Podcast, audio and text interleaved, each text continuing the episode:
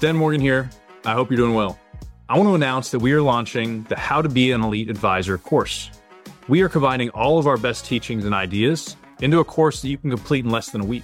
I want to share with you the best ideas that I implement within my practice that have helped me achieve more than I ever thought possible. I want to share how I have unique meetings with clients. What's the mindset of an elite advisor? How do you prospect in a way that'll separate you from other advisors? At the Elite Advisor Network, we reject average. I want to help you see what your full potential is and reach it faster. Set time aside this week to take the course. Click on the link or go visit gobeelite.com. I'll talk to you soon. Welcome to the podcast. I'm here with my good friend Andy. Uh, and today we're going to talk about the limiting beliefs that all of us feel. Everyone has these. Yes. Which is one of the the lies of limiting beliefs is one of them is that other people don't have these. yes. Which is very meta. That is a prominent one for sure. Yeah. Other people don't think like I think. Other people's experiences are very, very unique. Mm-hmm. Or I, no, I, my experience is very unique. No one else feels this. No one else thinks this way. Um, and so we've recently been working within our community on mindset and talking to them about you know their fears, insecurities, the stories they tell themselves, mm-hmm. and uh, it's it's awesome because once you get those things out, and also uh, with with our group trainings, like we we have we focus on this. is actually the first part of our How to Charge Live events, and the they you get this very universal thing mm-hmm. where right you're all wrong about feeling unique. Mm-hmm. Uh, you're unique people, but your thoughts are not unique. I have a, a mentor uh, that I work with that he works with a lot of business owners, and, and he made a bold statement, um, and I'm going to make the same bold statement. And rarely is this true, but I will go. I will venture to say, an entrepreneur, all of us that are in this business, that we are scared every day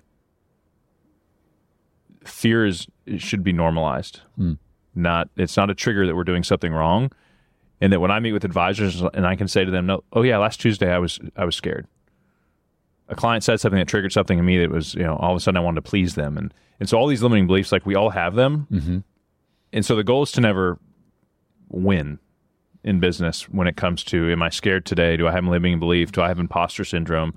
And so the goal of today's podcast is to kind of let's put it all on the table and normalize it so we can all just say, oh, you felt that then? Hey, the question is, when did you feel it, not if you do.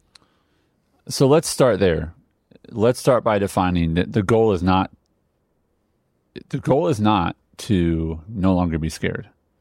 I, I think about and it's it's easy to reference the big ones, but I think it's because their their humanity on steroids. But I think about Elon Musk. I think about these larger entrepreneurs, and and recently, I don't know if we talked about this on the show, but um, um, who's the investment uh, out of Omaha?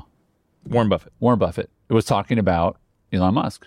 And he's like, I cannot do what Elon does. He said, my job is to find things that are not risky and, and put my money there and have it grow he said he said Elon is just unique and special in that like he just runs towards risk. Mm-hmm. And he, he, you know, I tell people like, did you know that Elon Musk like started PayPal? And they're like, what? Like, because that wasn't enough. He had to go start this and then start this and start this. And I think that the first thing we have to establish is that the goal is not to eliminate being scared or fear. And I think about that in regards to the sort of traditional success is I'm going to have enough so I don't have to worry anymore or be scared and then do things that are not risky. Like that, I just think about people, and again, if you play golf, great, play golf. But is is the real finish line to not do anything risky at a certain age and just sort of coast hmm. and put yourself in situations where you're no longer challenged? Like for many people, that's the goal. So and what that, do you do? Yeah, what, that was and that was my story. Was I want to make just enough to to not be scared every day, and as I got closer to that place, realizing you know the I was no longer growing, and where we all have to get to is eventually is like embracing fear, embracing sadness. And I was on a call even this morning with men talking about you know this great ministry called Tin Man, where it's like if you want to live life, you have to embrace all of this stuff. Mm. That uh, one of the mentors on there was talking about with his grandkids, and they were moving away, and he was like, in a moment, I was so happy that I was on the floor playing with them, and I was I was crying at the same time. Mm and so I think within business and, and, and for advisors, because we are all entrepreneurs, like this is this is hard. Managing teams, dealing with clients, it's money, it's so emotional. Like we have chosen one of probably the most difficult emotional challenging careers, and No, there's the, proof, so much the proof upside. of that is retention. The proof Oh, yeah. of how hard it is is how many people are left. Like I talk, people talk about how hard baseball is. You can be one of the best in the world, and you can fail seventy percent of the time batting. You know, like you bat three hundred, like oh, you're really good. I'm like, imagine if your waiter got the order wrong seventy percent of the time.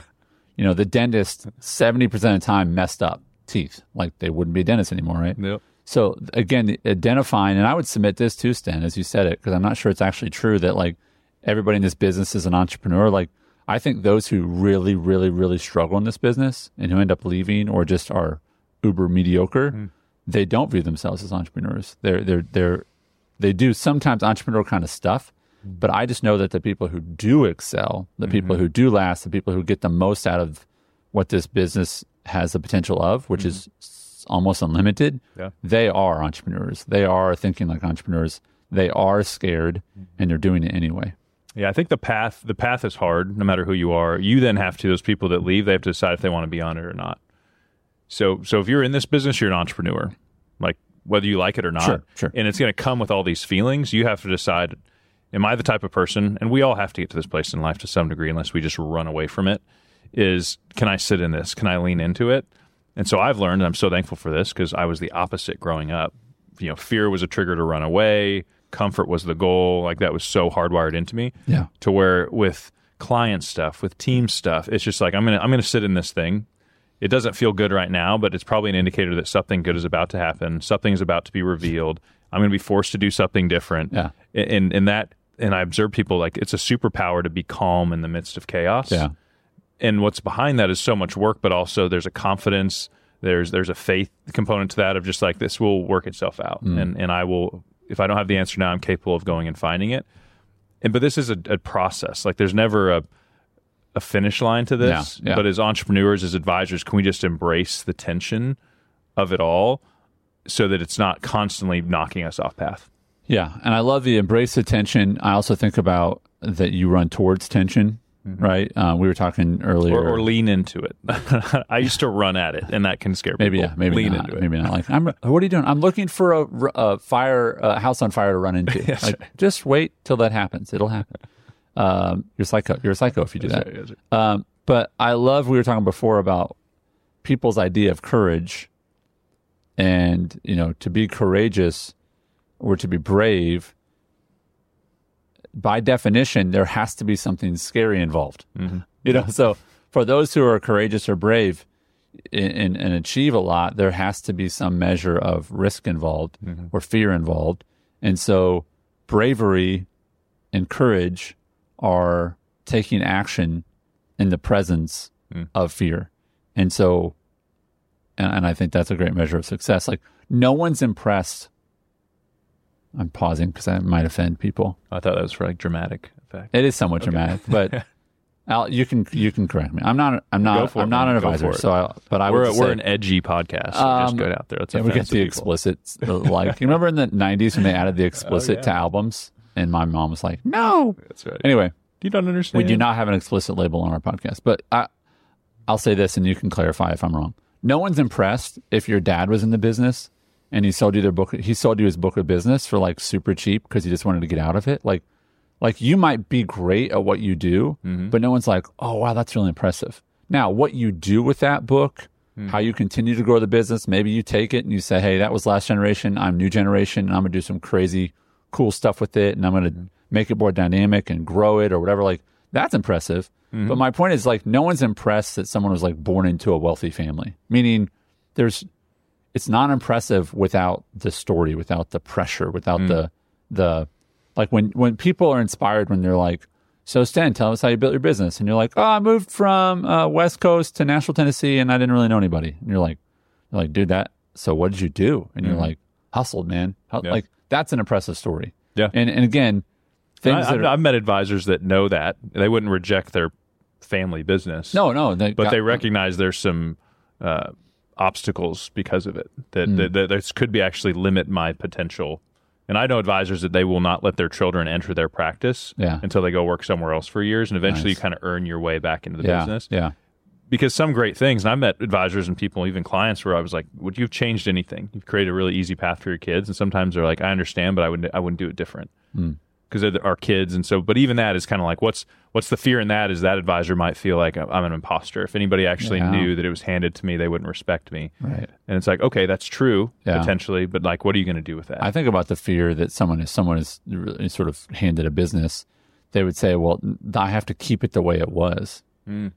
Yeah, it's supposed to make you because that your would- own and taking yeah, risks, right? and- So again, there's fear there. Like I think the lot. My point is, people aren't impressed when there isn't some difficulty involved, Mm-hmm. and I don't think that we reach our potential without difficulty. that's true. Like that's that's just the reality of like people who don't have to work very hard for things generally don't turn out very well in life. Meaning at the lowest of low in our society, if you're just handed things free by everyone, like that's not very inspiring. And at the highest heights of wealth and achievement, mm-hmm. if you didn't have to do anything, think about nepotism, like people get hired because they're mm-hmm.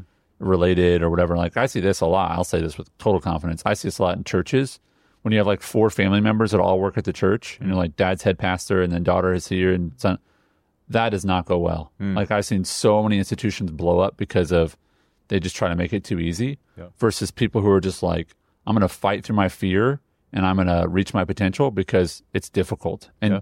and I think that what we're trying to focus in on today is that those who do really well understand and recognize that they're feeling fear, mm-hmm. that they're afraid, and they do it anyway. Yep. Yeah, let's dive into some of these specific categories. We got some great feedback from some of our community members, and really just as we teach uh, firms and we, we constantly hear this feedback, like there's common themes here Yeah. that we can all relate to, which I love because it's like, wait, we all know this Right. happens. So as opposed to re- like denying that it's happening or putting on a face, we're just going to say, oh yeah, I'm scared all the time. Great. Well, what do you do with it? That should really be the question we have. Let's start with this one, and I, I'm sure there's more categories, but this is the first few that we have. Which is first, the first fear or or obstacle people experience is just their own self worth. And so here's a couple. Um, these are from advisors. Uh, I don't come from money, so somehow that disqualifies them from telling other people who maybe they came from money or just how to handle their money. Again, these aren't always going to make sense because they're fears. Yeah.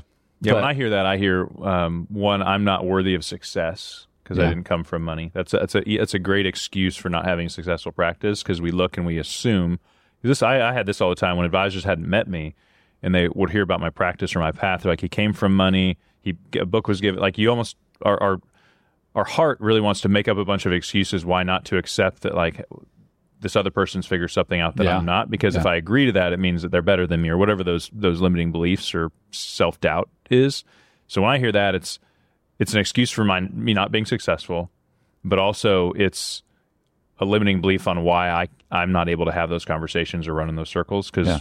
who am I to even put myself forward? One of the most difficult things about difficult things or fears is that you can just own them.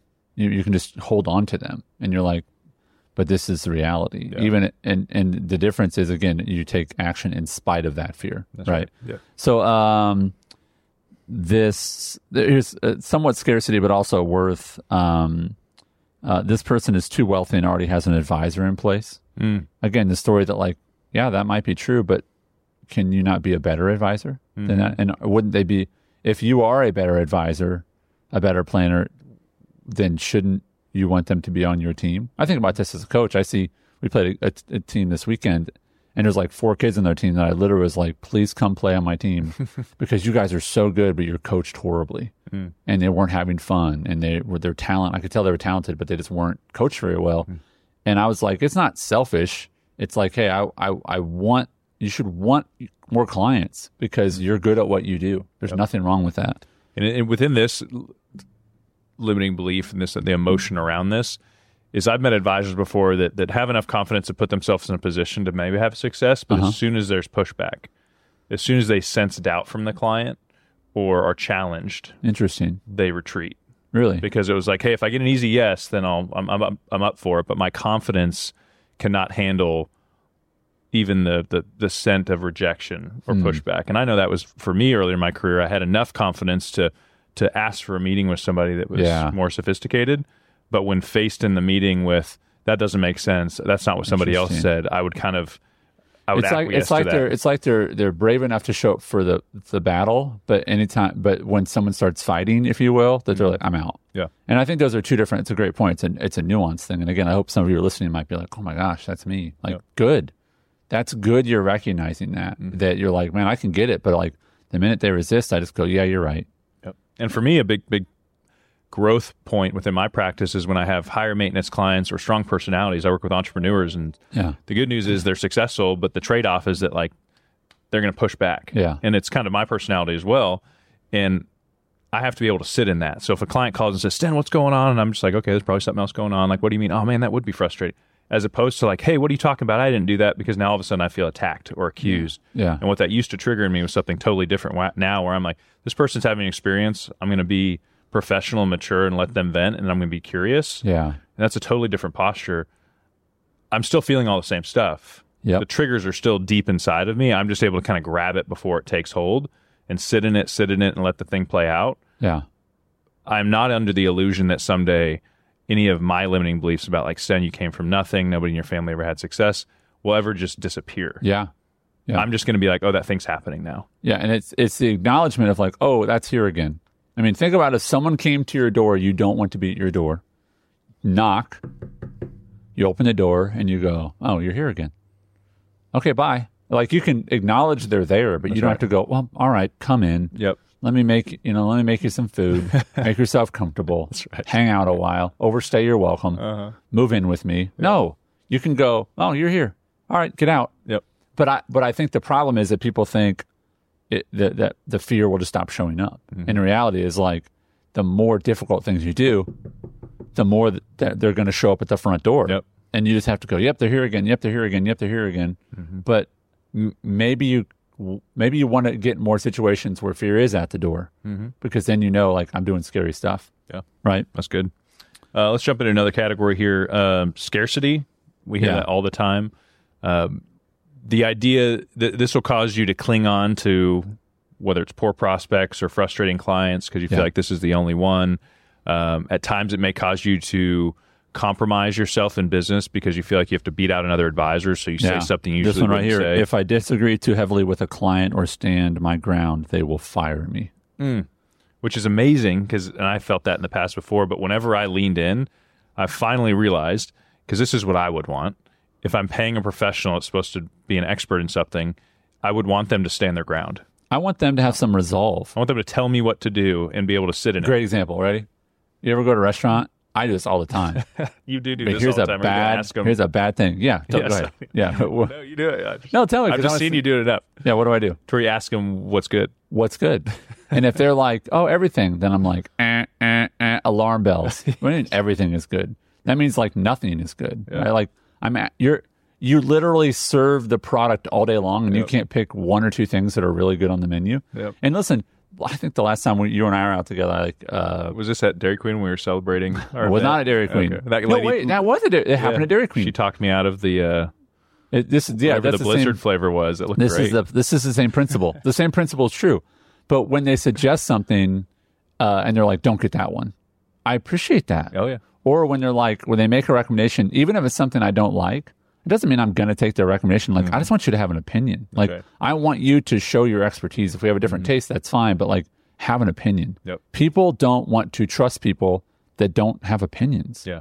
Like, what do you believe? I don't know. Whatever you believe. Like, then why am I paying you? Why are we here? Yep. Like, let's just save time and minimize one of us, and that would be the person I'm paying. Oh yeah, and one of my funniest stories early on was a ten million dollar prospect was selling part of a medical company. It would have been my biggest client times three, Oh. and he asked me for a two and a half hour meeting. I think it was. I'm sure he was busy, and he's like, "Oh, let's just knock this thing out. I'm going to bring my wife, who I'd never met." And he asked for a two and a half hour meeting. And what did I say? Yeah, absolutely. Yes. Because you know you got ten million. You, that's worth two hours of my time. Sure. And I had all these reports, and I was like, "I got to fill two and a half hours." And biggest mistake. They took like three, four bathroom breaks. Never heard from him again. Which, like, legitimately within a two and a half hour span of time, no one should have to go to the bathroom three times unless you're literally just like it's a party and you're drinking. and I was all the time. sitting the whole time showing Yeah. report, doing everything we teach against now, and, and realizing that, in the future, if that ever happened, I'd be like, no, I don't do any meetings longer than an hour. Yeah. If we need more and time, I think we can you could again. say with confidence, like, you know, you know, hey Mike, I, I appreciate that you want to really get that all done in one. I, I have found just in the meetings that I have, one, I will be really good with our time. You know, we, we will be efficient. Uh, but but two, it's there's only so much energy we're going to have, and it's it's going to be a lot of energy in a meeting. I, I don't think having one that long is is really the best for you and your situation. I if we have to have another one, we can, but I'm really confident we get a lot established and, and done in an hour. Doesn't sound like no. That's right. And a thought exercise that helped me in my career was whenever I was facing scarcity, I reminded myself that there's an advisor that's going to start tomorrow, brand new, that's going to build a major practice. I don't know who they are yet, but like our business has been around long enough and there continues to be very successful advisors with very exciting stories that the thought that somehow everyone that's in the business today has cornered the market on opportunity and like our goal is to hold on to it would make me laugh a little bit because I realize there's somebody starting tomorrow that will find enough business to be very successful. Yeah. So now it's up to me to go find those people. And so so sit in that feeling because scarcity can be a dangerous mindset within our business because it, it impacts every decision. It causes you to kind of constrict. It causes you to settle for smaller clients. It causes you to have bad expectations. So therefore, clients take more of your time. That is one that w- can permeate your business and your life. It makes you treat people differently. Like scarcity, if you were in abundance, and this is like our community and other advisors, and I go to conferences and we sit down and just share our best stuff with each other. Yeah.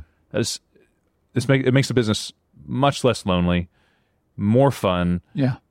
when you have advisors that think that way. Yeah. Here's one that I think is fascinating, and we'll go to a different category. They're going to think I'm just trying to get something out of them, so I better not ask them for anything. Oh, Uh, and again, I, I, I hear scarcity. I hear uh, what's the one you, you self sabotage, mm-hmm. right? Like they're probably gonna they are probably gonna not want it, so I'm not even gonna ask it. Yep. Like, so you're back to where you started, which is you have nothing, Nothing, that's right? But you didn't have to take the the, worst risk. that can happen was you're going to be back where you currently are. Right. And you just did that to yourself. That's right. Right. And again, I- the encouraging thing I hope that you're hearing in our words is these are obstacles. If it's an obstacle you put in your way, mm-hmm.